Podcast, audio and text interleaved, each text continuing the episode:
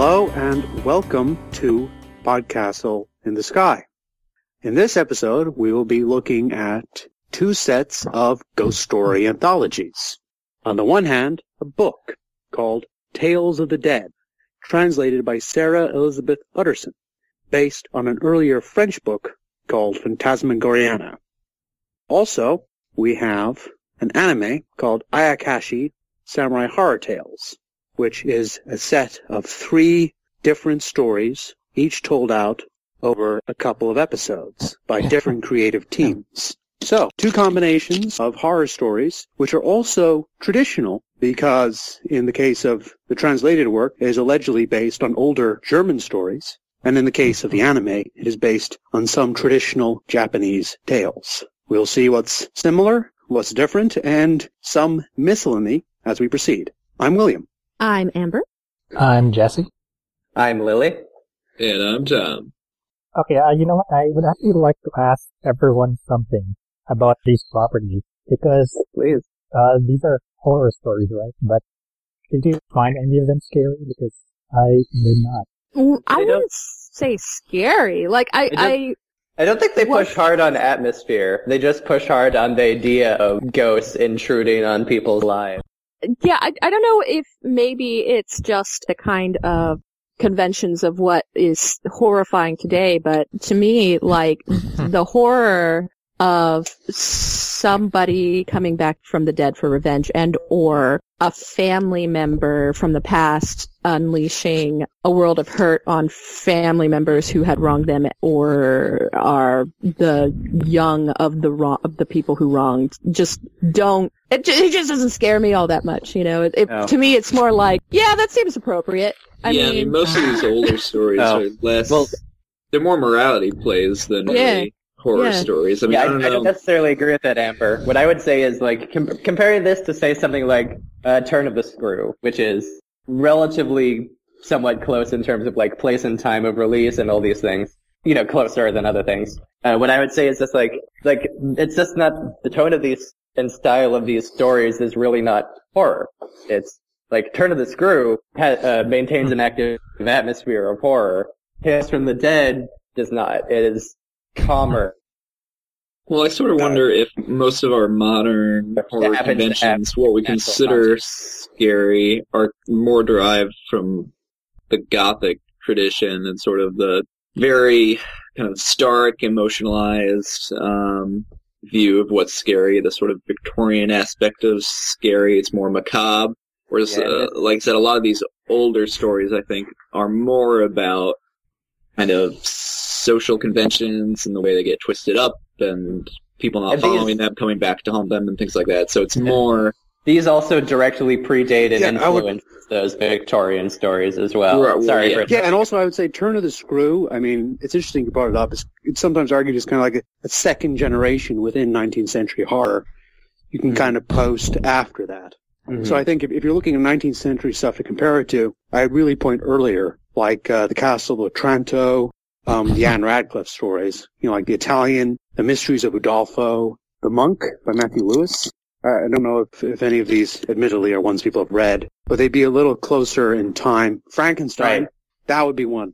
Okay, well they'd be familiar with. I, I just wanted to mention that one thing that's really huge with uh, horror nowadays is tension. You know, not just tension, but the unknown. In these stories, while, say, for instance, in the portrait story in Tales of the Dead, we don't necessarily know who is causing the dread or whatever. We don't get any of the, uh, I don't know how to explain it, like just the on the edge of the seat, don't go in the room, don't go in the room kind of stuff. You know what I mean? And with Ayakashi, we know throughout most of the tales except for I guess the final one, what the horror is, you know, it's just uh more along the lines of like watching the horror commit horrible acts, you know. That's the horror, not necessarily trying to figure out the why behind it. You know what I mean?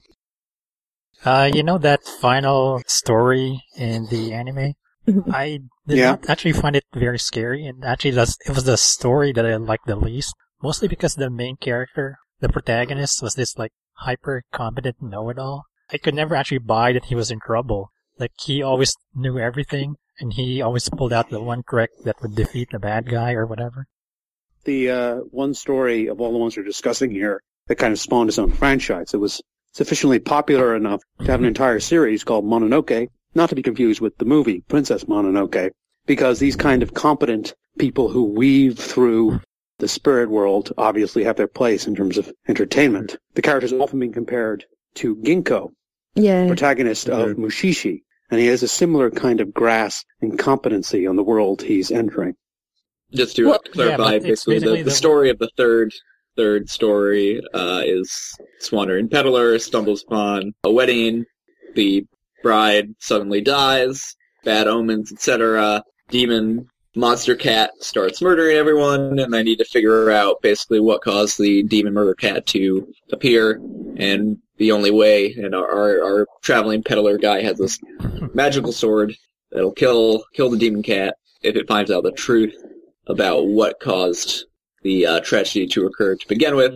And yeah, throughout the story, like uh, Jesse was saying, he's you know he's constantly throwing out magical spells to ward off death, and he's sort of he's sort of ensconced from the story in some way, even though he's the protagonist. Like, yes, exactly. He's, kinda- He's like he's not part of the story. He's like more like an observer of what's actually happening to the people who are actually being affected, who are the family. Yeah, it's slightly. I guess that's why he's almost sort of hyper competent, is because he's not. Yeah, he's not really that much of a character. Everyone around him is a character, but they just need some basically instigating element to force everyone to. Okay. He's more like a He's basically the Columbo. You know, he comes into a scene and he, uh, exactly. yeah, we're, we're watching the horror, you know, like, we're watching the baddies be sussed out by the detective. You know, his story is completely unimportant. What's important is that this family did this wrong to a young woman many years ago, you know, and we're trying to discover along with him what the truth of the badness is. Which, uh, was anybody else really pissed off that the, uh, demon didn't get the, the one guy who really committed the sin? like, that was, that, that, that, you know, my Yeah, like- revenge actually like uh, these horror stories. Unfed. A lot of them, like, don't they deserve to be punished? Like, Yeah. actually, I remember like um this one plotline from True Blood was going awful. Uh, what was it? This one like Iraq War veteran is like being hunted down by like a jinn, like an Arab, you know, fire demon. And they present it as so awful, but the reason he's being hunted down is because his unit massacred an entire village. Oh, yes. Right. But then they were treating it as like he was a victim. It's like, dude, they killed like these innocent villagers. Didn't they deserve to be hunted Yeah, down by a uh, demon? One one thing, like with some horror stories, is that there's a morality play going on, but it's not always presented as a morality play that we should agree with. And while in the case in the True Blood, it may be a case where it's presented as, oh, you shouldn't agree with this, and you might think, well, hang on, maybe I should. In Tales of the of the Dead, we have this story of this generational curse, and as since we as a society and even in you know the 18th century, people didn't necessarily believe that you should be doomed for the actions of your ancestors Well, from yeah. the early Middle Ages. right, right, right, But I can right. definitely feel that while Mhm. there's a moral moral logic to it, it's not a moral logic we're comfortable to. And I think a Well- lot of Right. horror is about exploring these kinds of lines, this kind of intractable morality, which we may not really ascribe to, and then just Well, casting it in a horror frame.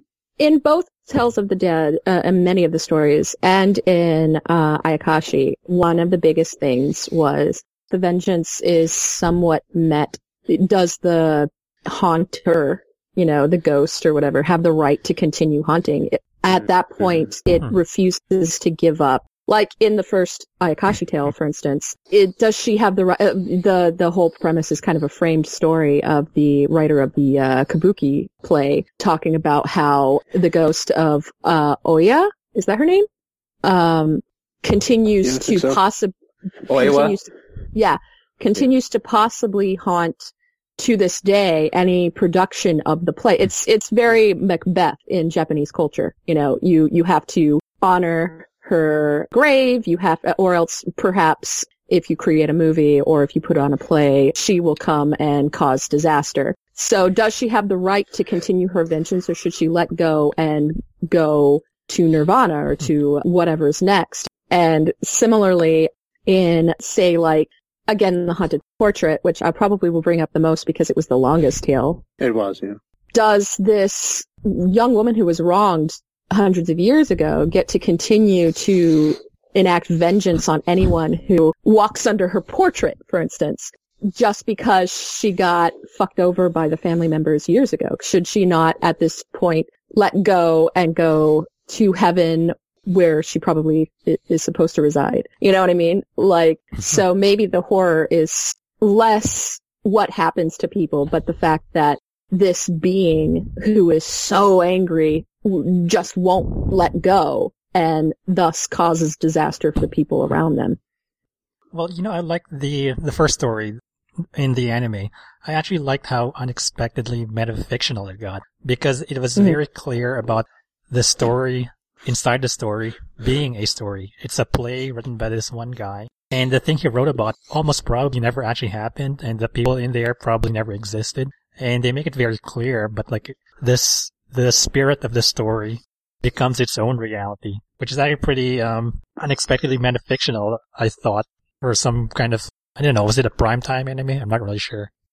I want to say it was one of the early Notanima shows. I'm going to check that right now. Da-da-da. Yeah, it was one of the very er- first Notanima shows, you know, first couple of years. I'm probably not pronouncing that correctly, but as viewers may be aware, it was a block of television carved out late at night to air more adult, serious anime aimed at an adult audience. And uh, many classic series of the last decade have been from that block. Uh, can I just discuss real quick the anthology format of both? I thought was pretty cool. Like, obviously, like in novels, it's pretty common to have a bunch of writers come together with a common theme and write uh, and create a short story book. You know, so you get a, a different form and style for each story.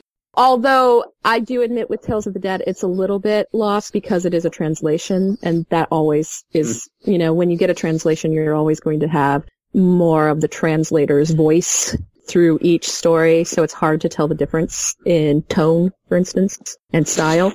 But in the anime, it was pretty fantastic how varied the animation styles were. I, I really loved, in particular, the uh, first and the last. The second was pretty conventional, but the last, in particular, clearly was pulling from this Edo period artwork. And the first was, it was more of just like really uh, stark. I, I I really enjoyed the style of both, and also again the tone. The tone of both uh, of all three were significantly different, dependent on their directors and their uh, artists. Um, e- even to the like what sounds were used for. I don't know what you call it. Uh, uh, uh, action sequences and stuff like that. You know, like it it it was really neat to just see three classical tales, you know, done in a completely different way. And I actually looked up the basis of all three tales uh, just to see how close they came to uh, the original. And uh, I think the third might actually be sort of an original work based on just demon tales in general. Yeah, Um, like, the story it was too much, too much like traditional anime supernatural stuff. So Yeah. I can kind of see Yeah. that. Yeah, yeah. Uh, but the first was actually based on, again, like a kabuki theater um, play that was, again, based on old legends. This legend of Oya, Oiwa, sorry, uh, she, she may or may not have existed, but there is a grave out there that people do go to and offer their respect, again, if they plan on putting on this story. And the second one it- it just follows along with the a big tradition of demon slash goddess slash whatever uh, spirit of some sort falling in love with a human, which is a pretty classical Japanese idea, and then having to either give up part of themselves or be betrayed accidentally by the human into revealing their f- true form, which often causes death. And um, so uh, A common thought- side effect includes uh, Yes, yes, yes. Falling in love in, with humans could include feelings of melancholy, nausea. nausea. Well, you know, um, in terms of story, the one I liked the most was actually the second anime story arc, the one where the guy falls in love with the goddess. Mostly because the first, well, I already said why I didn't much like the third one, but the first one, it was, um, it was clearly, um, using a, like a narrative style that, um, that doesn't follow like three act structure or whatever. And it was kind of weird to me that way because it, Mm. it, it kind of felt like based oddly or something. And also besides that, it's like some of the cultural stuff, like, uh, uh, I'm pretty sure there was like some kind of something about the relationships between the characters that's relating to their like samurai hierarchy or something, which I was not understanding. And there was also a lot of stuff that just appeared out of nowhere to me. I was like watching it and it was like, what the hell? The guy's mom is there? Where did she come from? And it, it was like, like, uh, is this like because they had to adapt it from the play and they had to stuff it all in or something? Cause I, don't know. But, um, Well, it's a it's a five act play, which is kind of that might also be like maybe they were just compressing for time, and also the story in the anime goes quite a bit differently in some places than the play, in the sense of uh, where people were being placed, or for instance, uh, I believe in the play the girl who mar- who was feigning marriage to her half brother, she knew of the half brotherhood, and I don't think she ever actually consummated the relationship as they do in the anime. I think that it's more of just she gets herself killed for having even contemplated it. Oh, um, Uh, you know what? On that note, I'm not sure if you all noticed this, but all of the stories in both anthol- anthologies involve either love tragedies or some kind of horrific wrongdoings between uh, men and women. hmm Um, it's more And, and obvious. Family Dynasty too. Yeah. That was huge. Yeah, yeah. it- it's more obvious in in the short stories because every single one of them, there's a marriage involved in some way. Like Mhm. someone dies on their and inheritance too. Yeah. Well, actually, that's that that is actually one of the big things in 19th century literature: inheritance and family relationships. There's like always these stupid. Well, to us it sounds stupid. These twists about the long lost brother or something like that, Mhm. which which was more impactful to like Victorian audiences because you know their families were breaking down. Their traditional large households were being trimmed down to like these nuclear families for the Industrial Revolution. So I can see why they were so anxious about families and so on. But the end result is it sounds kind of hokey and weird to us today. I- think it's also, like to a certain extent, kind of uh, rooting it in the past. What would be for the readers the past? Like one of the great interests of Victorian Gothic is Catholic Europe, which they like portraying as more superstitious and irrational than they are. And Gothic has this unusual tension where either they're superstitious and irrational, and that's idiotic of them, or they're superstitious and irrational, and they're also completely correct. Like one of Yeah. the first popular Gothic books, Castle of Otranto, and the more enlightened characters come up with a scientific explanation for a ghost sighting. But It's very clear in the context of the story that no, that's actually a ghost. There's also, on the one hand, validating uh, Victorian Protestant prejudices, while at the same time poking fun at it a little. And there's that kind of element of remove here as well, because this is a translation of a French work which reputes to be of a German work. Mhm. I point this out because the very first Gothic book, Castle of Otranto, claimed to be a translation of an Italian work. But the original Italian work and the translator were fictional. That was complete nonsense. It was entirely created by a guy who published it under the pseudonym of the translator, Horace Walpole. A pseudonym because he's actually quite a well-known guy at the time. He's in government and all that, or his family was. So, um, there's levels of remove. And this story in particular, like the first one is like rooted in the goddamn Emperor Otto, the Holy Roman Empire. It's Oh, going yeah, all the way back in Yeah. medieval times. You know? Yeah, God, it took forever to get there too. Yeah. Um, Yeah, not- I know. It was kind of meandering. Like first you think it's about this one thing, and then this other Mhm. thing, and then oh, so and then finally, oh, okay, now we're finding out what the actual horror story was. Yeah. Well, Mm. actually, I would, I would sort of relate the, uh, what's the name of the first story so that I can sound like I know what the fuck I'm talking about. Um, well, it's the, it's the one where the um the family portraits. There we go. Okay, there we so go. the family part portraits, which is the first story in the translation. there's two um, portraits actually. Oh yeah, it, I actually got a big feel for that. The the, the first story in Ayakashi, which is uh, just a second, I'm going to look it up. Uh, Yotsuya uh, Kaidan, and you have a similar like, where's the story going? Okay, these people are dead. Okay, wait, wait, wait, wait, no. So it's going to be like they're going to get vengeance only not oh wait wait wait wait no now the wife is dead and this girl is dead and you know and and then it all combines together and you find out you you you you get the uh character seeking vengeance on the true killer you know at the end. A lot of these older stories seem to put a lot of primacy in some ways in the the supernatural elements a lot of the times are sort of endnotes to kind of grounded dramas in the first half less so in the story third of the anime.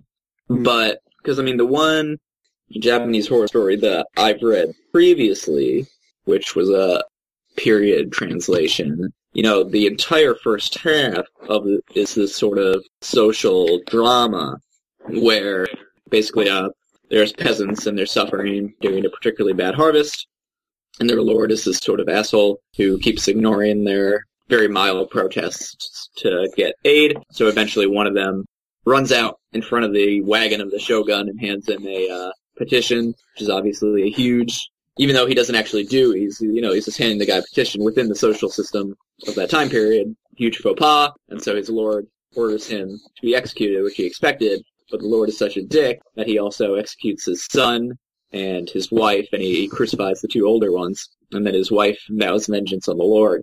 And that entire first half of the story, and it's you know probably like 30, 25 pages or something, is just this really grounded, could easily be a historical account story and then the second half shifts into this really crazy ghost revenge story, similar to Oiwa, where she's, you know, murdering mistresses and all this fun stuff. But so a lot of these older stories, and the first Tales of the Dead story does this, it takes a long time laying out the social dimensions and historical dimensions of these stories and grounding it in the Mhm. real world. And then, so by the time the really crazy supernatural stuff appears, you've been kind of grounded in that environment for a long time. That is kind of interesting because I feel like that might just be a motif of horror in general. I can't think of very many horror stories even now if they involve a supernatural element that doesn't go out of its way to say to make it like this is this is any normal town where a shitty situation has happened in whatever family or whatever. Think uh Nightmare on Elm Street, right? It's just like normal kids who are fucking around and for some reason this horrific being is after them in a normal town. And then you find out he was a horrific being in life too, and then the family decided to burn him to death rather than to seek out legal. Yeah, Yeah, that's Being what's punished a little different about the these is there tends to be a cleaner break between the like it the modern horror stories tend to you know it's like a creeping progression of dread Uh-huh. whereas these tend to set the stage set the stage set the stage and then everything really all the pieces land at once Uh, There's sense- also a horror story that um a modern horror story that begins as a pretty normal story and then pivots into the horror in a way that was completely unexpected. It actually sets up a completely unrelated plot. oh this is your Hitchcock supposed to reference Yep, Hitchcock. Wait, it's Psycho. Oh, Psycho. Psycho is what you, oh, Oh, well see, right. I, I, you know, I was actually going to say like uh, I was his gonna say anthology series, Hitchcock Presents, but I couldn't resist saying Psycho in this context. Oh, I prepared oh, oh, one, oh, but oh, Psycho I'm was more sorry, organic. Of course, of course. Or then I was gonna think like maybe the birds. yeah, the birds Yeah, was that was a good. arguably worse too.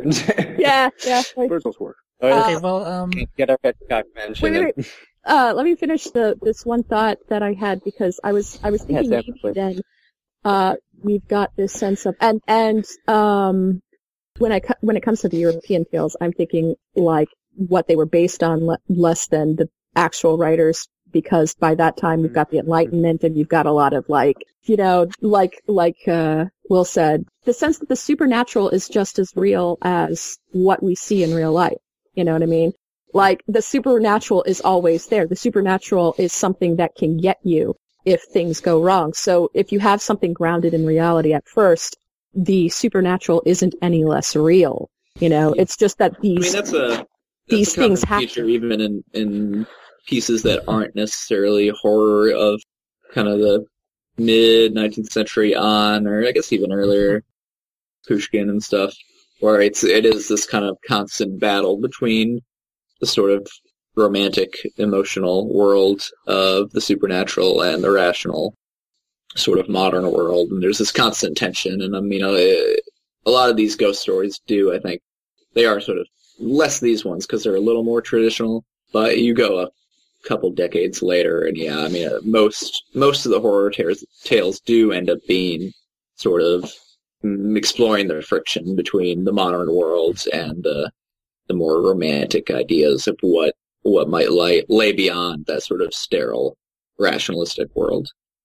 Well, um, bring it back to these samurai stories. At least the second one, anyway. I didn't really see as much of a divide between the old and the new. It was just kind of there, like the. Um, well, I guess actually no, no. Uh, I take that back. The second one, it was more. It was actually um, playing with a lot of like conventional horror cliches. I mean, the progression of it in the first episode was basically from one cliche to another. I mean, it opens with these horny teenagers going somewhere they're not supposed to be, and then what was it? And then the guy, it's like a demon bride, and then it turns out that he's in love with a with a goddess or some crap, and um, it did it did strike me as um maybe one of the reasons that I was more I liked it the most was because it narratively it fit my preconceived notions of how horror stories work. That's a, that could be like I don't know. Actually, to be honest, uh, it was my least favorite. I think because it felt I wouldn't say cliche, but I've seen this story Hmm. a lot. It for some reason the woman you find in the woods theme is is a big one that's used Mhm. across cultures. The dangerous Mhm. woman that you don't even know is dangerous, that you fall for, she falls for you, and something, and this is forbidden, you know, uh, Yeah. so when I was watching, I was kind of like, yes, yes, yes. Oh no, no, no. That's that's that seems about right. yeah, I mean that's always the I guess the Yeah. challenge of, and I think for all its problems, what makes the third story really work is that it commits to something very interesting aesthetically. Is you know we've seen a thousand different variations on all these stories by this point because they are the progenitors of all those stories. You know, Mhm. so it's it's hard to inject a lot of sort of it's hard to inject something new and Mhm. something kind of engaging into these stories, not because they're bad, but it's just you We've know seen it before. everything Yeah. Ev- everything we've known over the past you know 200 years or whatever is derived from these stories in a lot of regards. So it's, it's you know all these Mhm. basic elements that have since been um, expanded and you know reversed and all those other you know it it takes a certain amount of skill to to take these really basic stories and obviously you know a lot of them are the first story of the anime is super famous It's super famous for a reason it's very um you know the the the core elements of it just work. You know creepy ghost bride terrible death all that stuff tragedy and suicide. It's all very dramatic. As a story just works. But you know on a on a block by block basis there's hundreds of these now, so it's thousands. That's always a challenge with going back to these. And I mean, I think what maybe the only problem with these is that what makes some folk stories really work is that they're so strange to modern conceptions, and particularly the morality of a lot of, you know, folk stories and folk stories with a horror tinge are very, uh, sometimes even off-putting to modern readers or uh, viewers, but that also makes them kind of exciting because they're just so Right, but there's strange. there's strange. crossover there's crossover there with the sort of like like fairy tale myth- mythos as well. Just the the very specific sort of morality and the extremity that often comes with that. Yeah, I think, I mean, like I said, you know, these stories are familiar, and so I think, you know, it's interesting that I think you go back, but sort of the weirder components of maybe the even predecessors of these stories start to get into a territory that's kind of um, foreign and unknowable to us again. You know, I, I want to go back really quick to the idea of it, the, all of the stories being about kind of famil, fa- family drama. I, I, I find it fascinating to me, like just how important it, uh, you know, the family dynasty is back in the day, you know, like every single story is about like inheritance or as mentioned before, love or uh, betrayal uh, or the destruction of an entire, you know, line. Dynasty. Yeah, which is the ultimate revenge to have no one to carry on the family line, to see it, tr- uh, you know, crumble to dust. And I don't know, I find, I find it interesting that anywhere where family lines are important, the horror of losing everything is like used as like the ultimate, you know, shitty ending, you know? Yeah. well, yeah, that's the thing. I mean, we don't really today. We don't. You know, the the threat of your family just vanishing from existence is not. Even though it's, I mean, it's you know it's possible you could just you know not keep a name going or something like that, but well, you don't see the we don't. fear. We don't. Yeah, we don't prioritize that Well, there's- legacy. Another thing to to bring up that the people writing the horror stories are the people who actually care about having family dynasties. the uh, Good point. the yes. upper class, the aristocrats. Uh, I don't really think the average peasant would care who cares on Why does carries that on their care? family line. Like I think a lot of them don't even have surnames. But like um, it's an overarching. Yeah. That's a good point. Like, uh, like um, when, when we talk about like uh, 19th century Irish Gothic fiction, it's almost exclusively Protestant because it's generally people from the upper class of society. People went to Trinity, or people like uh, Charles Maturin, who had a very good position as an Anglican curate, which he completely blew because his book was controversial. and they're often specifically about these extremely upper class fears, especially as Anglo-Irish authors living during the age of an emerging Catholic middle class, they felt a little threatened and isolated in a society where they were nonetheless at the very top. Yeah, I would say the the primarily thriving uh, modern social anxiety regarding family connection is more just about like emotional distance and alienation in the modern day. I would say as, as a as that being Well- said, Sorry. all I was all I was going to say was I have personally encountered that that today you do still run into people who have that who have that very oddly traditionalist um, anxiety of like believing in and in the idea of a family line that must be maintained and kept strong, and that they're afraid of it going out.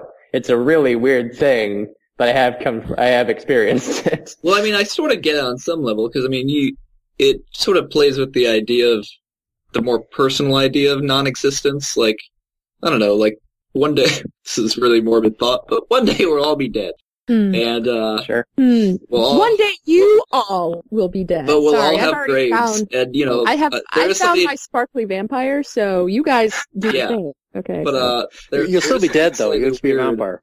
Well, I plan to be a cyborg, but okay.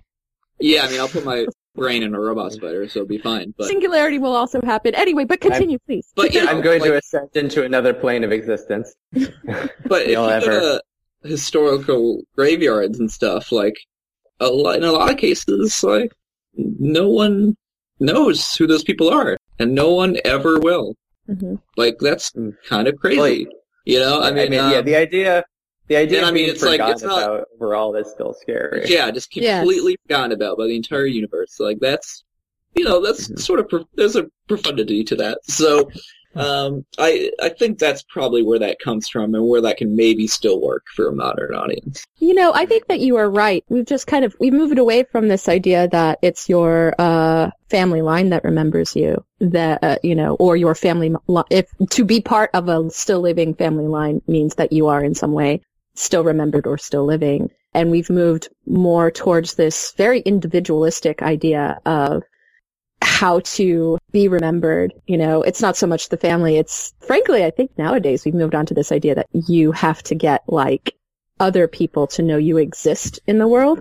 Yeah. You know, um, how fame has kind of blossomed into the be all end all in some way to have to have someone retweet your tweet, for instance, or whatever. Mhm. Uh, have a Wikipedia page with a picture. yes, yes. Okay, so the modern horror story is like what? Not having, only having like zero followers on your Yeah, Twitter? don't call Can you imagine like the creepy music like of like say Joe or or Sam like checking his Twitter account again and again and again, and no one follows him.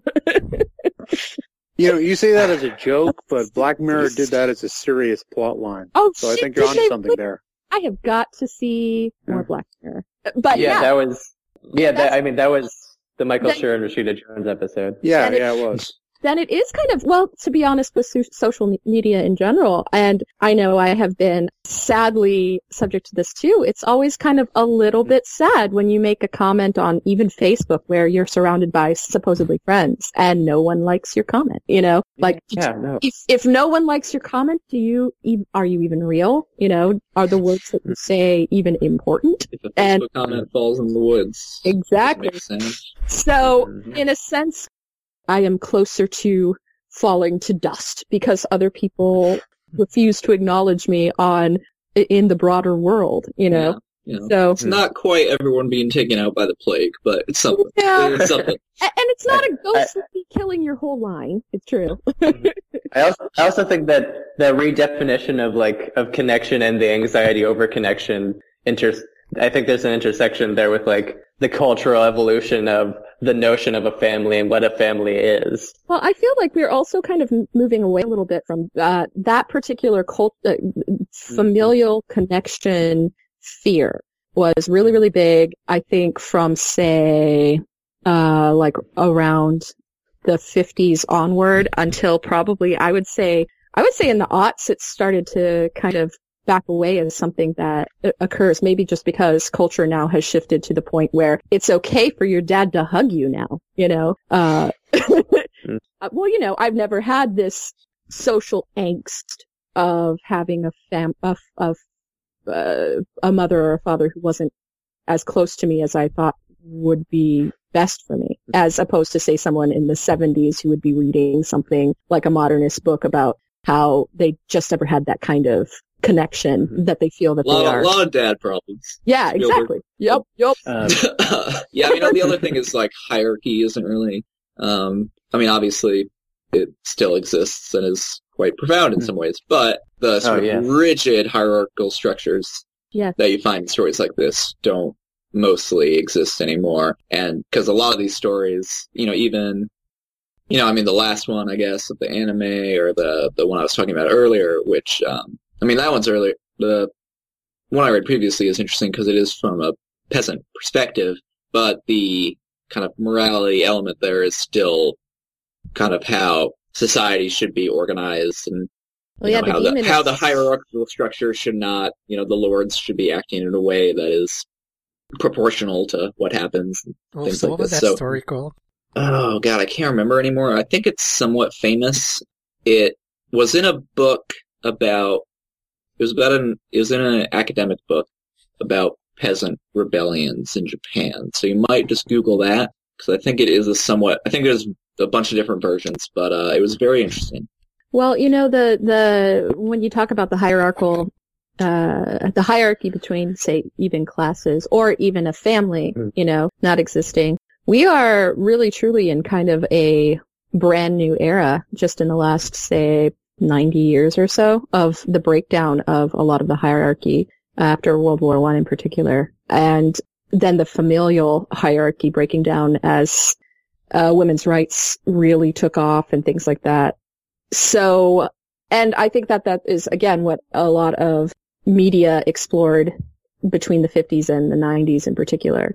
You, you know, living in this brave new world where both your class and your place in a family does not matter anymore. You build your own idea of what it is. And now we're kind of starting to eke out of it a little bit where, uh, our, pl- our placement in a family, for instance, really is determined by the people who are in the family. It has nothing to do with society's ideas of what a family member it should be a wife or a husband or whatever should be. So I am really intrigued about what the next, you know, what our next horror stories are going to be. Not, you know, Mhm. beyond just like uh, the cycle of the zombies and the vampires and stuff like that. You know, Mhm. what uh, what our new psychodramas of the family are going to be, or psychodramas of society are going to be.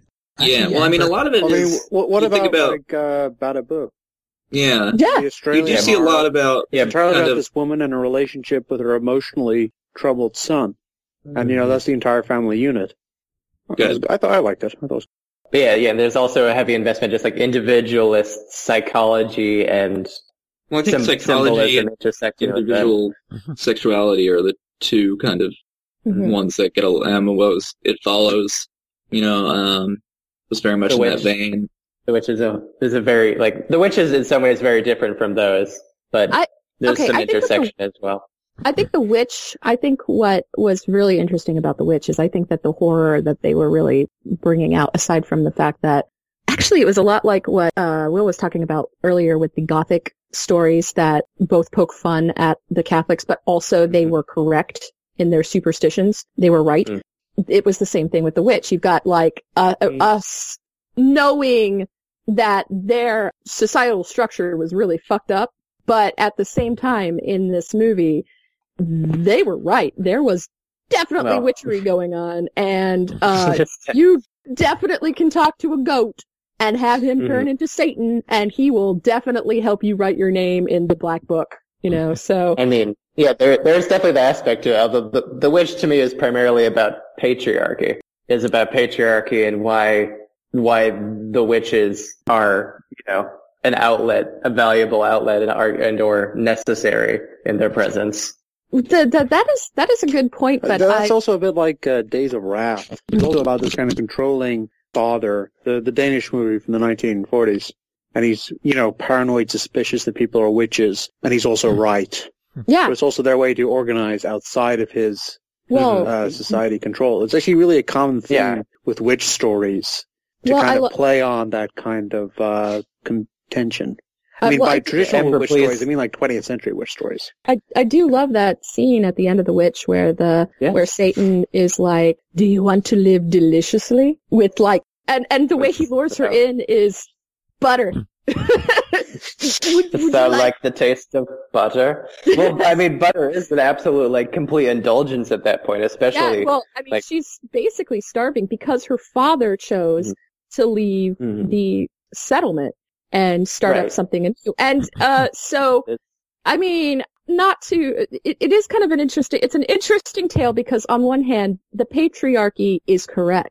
They are, there are some witches who are fucking up shit.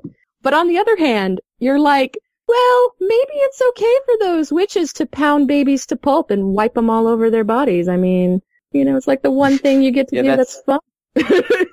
Which Yeah, is the Days of I mean, Wrath that's- story, really. Yeah, That's I mean- somewhat close to what my feelings on The Witch are.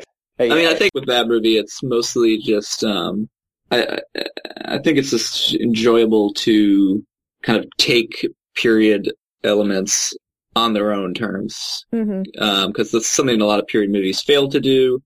You are right. Because people aren't- right.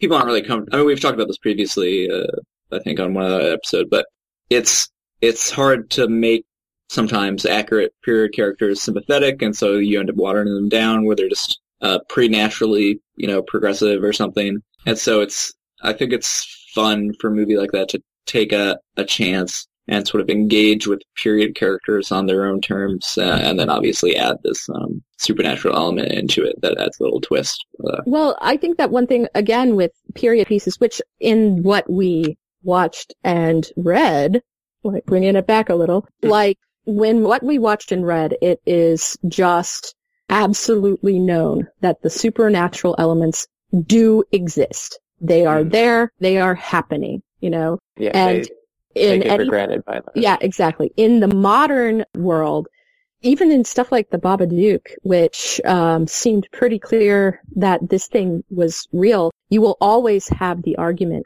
presented that, oh, it was all in their head. And in the story themselves. And in fact, I had a, a small discussion with someone online hmm. about the witch and their Yes, their argument. I was there for that discussion. Oh, you were there for the discussion? Because their argument was that it was all in the daughter's head. And my position was, in the movie universe, this was all real. You know, we can take it all as a m- metaphor, and we can do the same thing in the stories that we watched, you know, in uh, Tales of the Dead and in Ayakashika's, like, as was mentioned, their m- morality tales. But Mhm. in the worlds of the stories themselves, the supernatural elements are absolutely real. Nowadays, it's really hard to find something that is both a morality tale and not not presented either by the person who creates it as um, maybe it's real, maybe it's not, or other people outside of the story don't just take it for granted. They say, Yeah. "Well, yeah. And I mean, I think we're seeing a resurgence of I, I think it's explicitly of supernatural horror. Because for a while it was all like serial killers and torture and murder, Right. uh, fucking boring. But uh, I think people are now are Yeah, starting people- to uh, have a little more fun and engage in you know more flights of fancy, so to speak. Yeah. But well, I I would have two things Yeah. to say. Is firstly that I think it reflects to a certain extent the theological worldview. Like uh, Tales of the Dead is from a strongly Christian context, whether it be Protestant or Catholic. There's a general agreement that you know God exists, angels exist, the afterlife exists, and so possibly ghost stories can exist and be consistent with that theology. And likewise with the Japanese stories, at least the older, authentic ones, they're from an era when Japan was a syncretic but religious society. Like there's the traditional Shintoism, and then, you know, Buddhism would also be imported from China, but then just incorporated with the existing Japanese beliefs. And while there was a diversity of opinion as to which was the correct way to approach these religions, people in Japan all generally agreed on the uh, existence of these gods, these religious forces.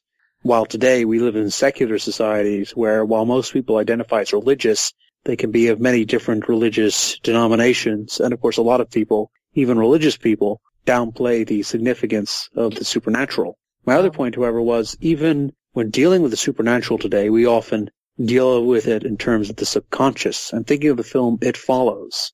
Now, It Follows, the it is real for the purpose of the story, but the director said he based it on a dream and it operates with a dream logic. So there's a Mhm. direct connection to the subconscious. It's just literalizing the subconscious for the story. I think there's that element as well in modern supernatural.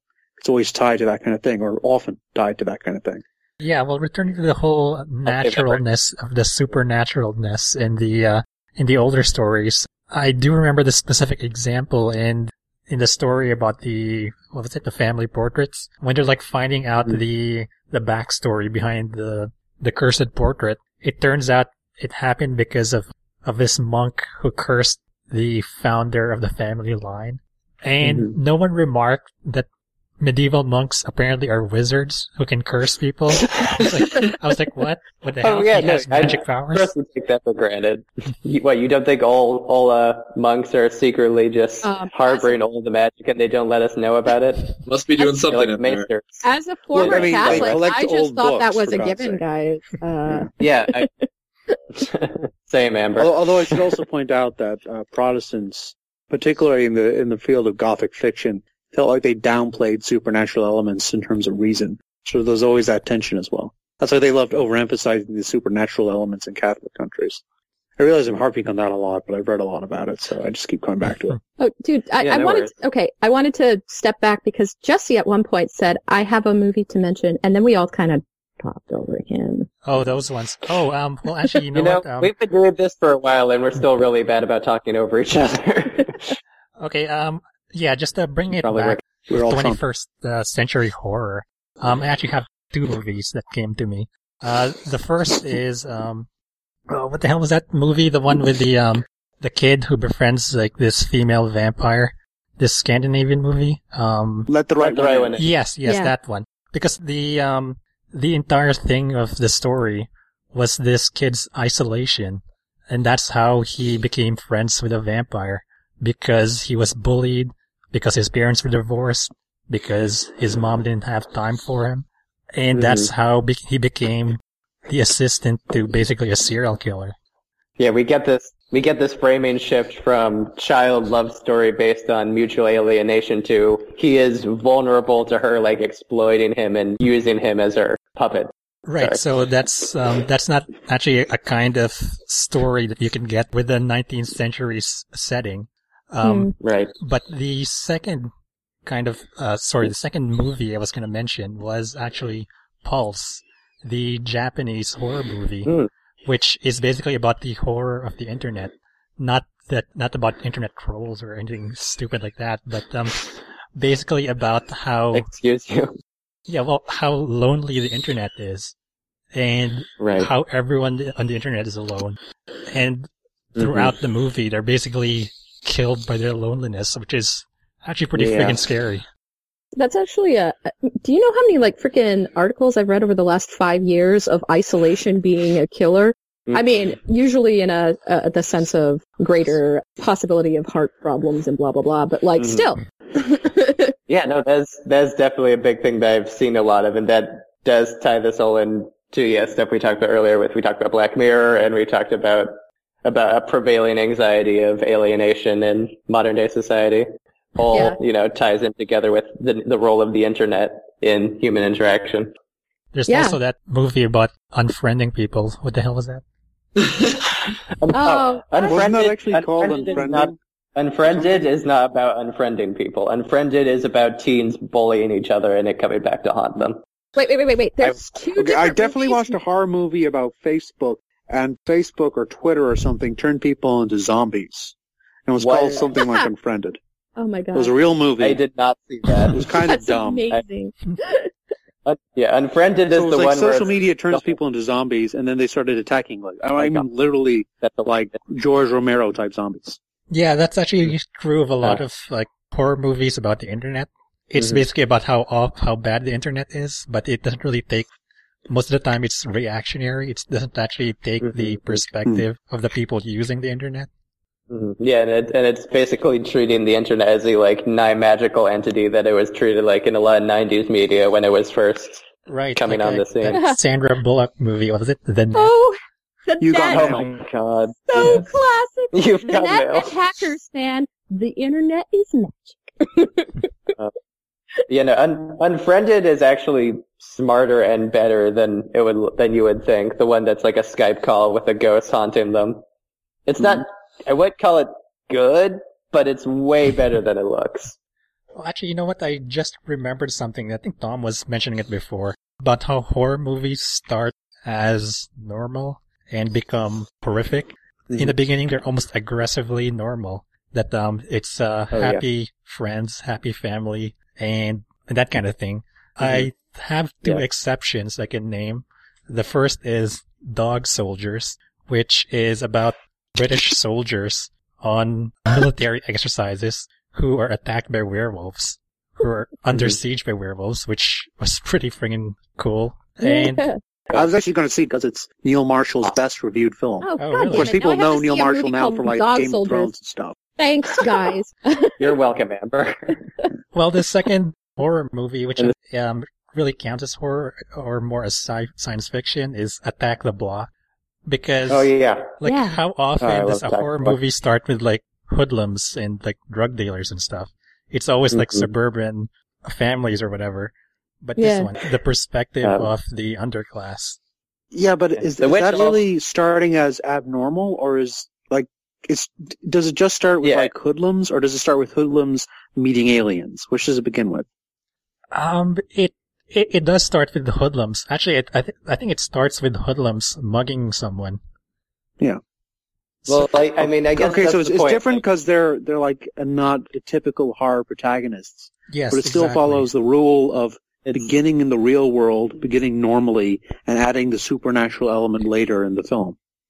but it is enough of. It is very much a different status quo than. Yeah, it's a different status typical. quo, but it's different in a different way than Dog Soldiers was different. Is what I'm saying. That makes sense. on that note, as we talked about earlier, yeah, you have the witch, where the witch starts with the character's banishment, and within the first ten minutes, the baby has been ab- abducted and ground into bloody paste. It's a very it Oh, dives actually, right into what? the I- fucked upness. I just thought of a third example. It's a Nick Cage movie, but uh, don't hold that against it. It's um, uh, what the hell was that? Where he was never a did. crusader. Season of the Oh, Witch. Oh, Season of the Witch. Yes, Season yeah. of the Witch, right? right, right. Because well, first off, it, um, the prologue is about um a witch being executed, but the majority of the uh the opening action is Nicolas Cage and um I forget the guy's name, but anyway, him and his friend. Ron Perlman. Yeah, there you go. Or is Are- it, or is it the guy in Misfits? Yeah, yeah. Um, they're basically like, like these um crusaders massacring heretics, which is um totally not the typical horror story opening. And then Oh, they yeah. find out they stumble across actual witches. So that's kind of a thing. Like throughout the first half of the movie, they're pretty sure they're just killing normal people, just heretics. And then the second half of the movie, they find like actual evil to fight against. That, that See, reminds me, I, I- think, of one of the old-time classic films. Not in the sense of being a classic film, because it's not. But classic in the sense that it randomly adds a supernatural element in the middle, and it didn't necessarily need it, but it com- completely changes the kind of movie it is, which is From Dusk Till Dawn. Oh yes, yes. Which is a movie, it begins, it's a straight gangster movie. It's guys, you know, robbing stores, blowing up stores, you know, holding people at gunpoint. They're rushing to get to the border to Mexico to avoid the federales. And then they cross the border in Mexico. They hit up a bar and the bar is actually a home for vampires who kill people. So it suddenly becomes a vampire movie. hmm Yeah. I mean, I don't, I don't like From Dusk Till Dawn anymore, but I would argue that the vampire half is way more fun than the first half. Uh, I think everybody Well, I- can argue that. yeah. Yeah, but I think Yeah, it's just really bizarre because it's, penis. it's a movie that completely pivots. Like the thing with a lot of the horror movies, because firstly, you know, the horror is advertised, but secondly, and let's be honest here, most of the time the stuff before the horror is kind of boring. Mm. you don't really want to yes. see a whole movie of the happy suburban family having no problems. Mm. But this, gangsters, heist, you could have had a whole movie like that. Yeah. You know? Th- th- Yeah. Well, when I I had the massive amount of luck to not have seen From Dusk Till Dawn until I was in college, or even really Mm. know the premise of it. So when I was watching with a friend of mine who was stunned and disgusted in the fact that I had yet to watch it, she was I could tell she was watching me, like she was doing the thing. So I'm like watching what I think is a pretty typical Tarantino-esque flick, you know, with the uh with the family and the murders and the heists and yada yada and then vampires and I remember saying multiple times, What the fuck? you know, like, you know, movies need to pivot just into the wild. Like it's one thing to have, it's one thing I mean, maybe not so much that it becomes cliche, but it's one thing to have like a like a Shyamalan-esque twist, you know? It's another thing to have your entire premise just Mhm. flipped on its head you know, wherein we were we were trying to, you know, solve we we were gangsters getting monies and going across the border. Oh no, vampires! You know, like yeah, no, it's just rare. It's rare to come Yeah, to have filmmakers be brave enough to just go. We were doing a whole movie about this family who was meeting up at Thanksgiving, and there's some tension between the moms and the da- the mom and the daughters, and actually fairies. So Mhm. Mhm. you know, Yeah, um, yeah, substantial tonal and content shifts like that are really interesting, and I'm a big proponent of them. On that note, I was recently watching a movie. It was awful. Like, I don't recommend it. It was called Nightmare Man. It's, it's real bad, but there's this very, there's this very interesting thing where, so late in the movie, we have the plot twist that the, um, that the person who's trying to kill the, the female lead was hired by her husband, and that's played up. And never mind that. How about the fact that we find out that she's actually possessed by a demon? like that just it comes out of nowhere that she's actually has a demon inside her and the demon kills the husband and the last the last like 20 minutes are really fun. It's awesome. Wait, wait, wait. Wasn't there a, a soap opera in the 90s? Uh, was it, um, damn, I can't remember which one it was. But was it? Are you talking passions? Because uh, which, whichever one that, that suddenly Oh, had demon possession in it? oh, it was definitely passions. Oh, Yeah, okay. that, that show was fucking insane. it wasn't. So okay. I, I think someone's obligated to mention Baywatch Nights. what? Baywatch went, ran for like 10 years or something. Then they spun it off into a two-season show called Baywatch Nights. And in the second season of that show, it became like the X-Files supernatural elements. What? I did not know that. Oh my Yeah. Oh, Amber, you Well, didn't Well, the know reason about people that? don't It know was that is because amazing. nobody watched it and it was canceled. But it was like a complete bizarre sudden pivot into the supernatural from a franchise which was mostly known for people running around wearing swimsuits at the pool, Oh at my the god. water or whatever. So it was supposed to be the same world, like by day. Oh yeah, same continuity. Like David Yeah, Hasselhoff it was, was in it, and he was Dave playing Hasselhoff. his uh, Baywatch character. Oh my god, that's But now he was investigating like werewolves and stuff. Mhm. Beechcraft. Well, sl- just slightly older TVs. Very people take TV a little more seriously now, but they did some weird spin-off shit back in the day. Yeah, I mean, Family Matters is obviously a classic example. You know, you create a spin-off TV series that's meant to be a realistic depiction of an African American working class family, and then you add Steve Urkel, and the rest is, you know, history. What? Were Yeah. you not a fan of Stefan Urkel? Because Look, to be honest, I never saw the show, and I only knew of it growing up because it was referenced on The Simpsons. oh really? I had no idea what Homer Exactly. was talking about. I I'm not even sure if it even aired here. Yep. I was young enough to have been pretty uh big on TGIF, Yeah, so I, I watched watched. so much of that. Oh my god, I watched such shit back then, but I loved every Okay, minute of guys. it. I think we have officially hit the threshold of okay. Our, our episode Yeah. is long enough, and I'll Yeah, we're, you're probably Right. right. We're we're bringing in we've like out of stuff to talk about. yeah. Okay, all right, all right. So When you reach final- Urkel, we're uh, ready to wrap up. Reach peak Final- Urkel. peak Urkel. When Urkel is mentioned, it is known that a podcast must end. yeah. Oh, I was That's- going to say, so, uh, final thoughts on Tales of the Dead and, uh, Ayakashi? I would say I like Tales of the Dead more than Ayakashi because, like, basically I was lukewarm towards two out of three of them, whereas I only kind of liked the one I actually liked. Whereas um, Tales of the Dead, even though a bunch of the stories in there didn't actually have any anything much of a plot, it was just basically listing stuff that happened. I, I thought it was actually more interesting, just even just Mhm. historically, just to see what people were scared about back then. Mm-hmm. I think Tell- Tales of the Dead benefits from the general anthology a- uh, aspect of like the more stories you have. Yes, there will be a wide range of quality, so you know have have things that you know ac- they're accessible to people. I found I found it pretty interesting, and like the fam the family portraits one especially is actually I found I was like emotionally invested and affected by the end of it. So yeah. So I, I actually enjoyed both of them fairly equally for the presentation of stories. I actually never knew, you know, uh, I do admit to liking uh, what I read of Tales of the Dead more than Ayakashi. I think more just because there was more time to really lay out your premise in uh, the written word. While Ayakashi, I feel, uh, oh shoot, I forgot to mention. I, I felt like, first of all, the stories were kind of squeezed. You know, I felt like they needed more time Mhm. to really flourish with some of them. But also, I felt like it was weirdly presented. Like, did anybody else get kind of thrown off with the opening? Like, that opening was Oh, the really hip-hop. yeah. the hip hop opening for these old Japanese tales, uh, one of which was a kabuki theater opening, and they had a mention that you could get the the album on Sony Records.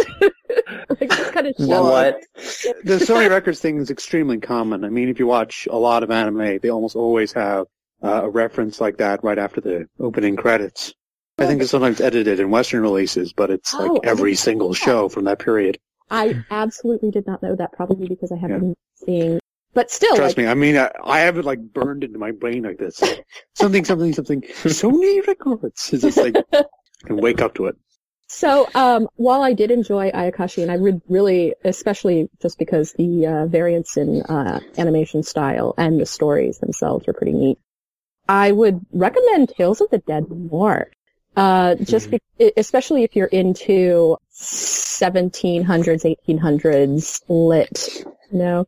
So if you're if you're reading like a bunch of Austen right now, go read some Tales of the Dead, you know. Mhm.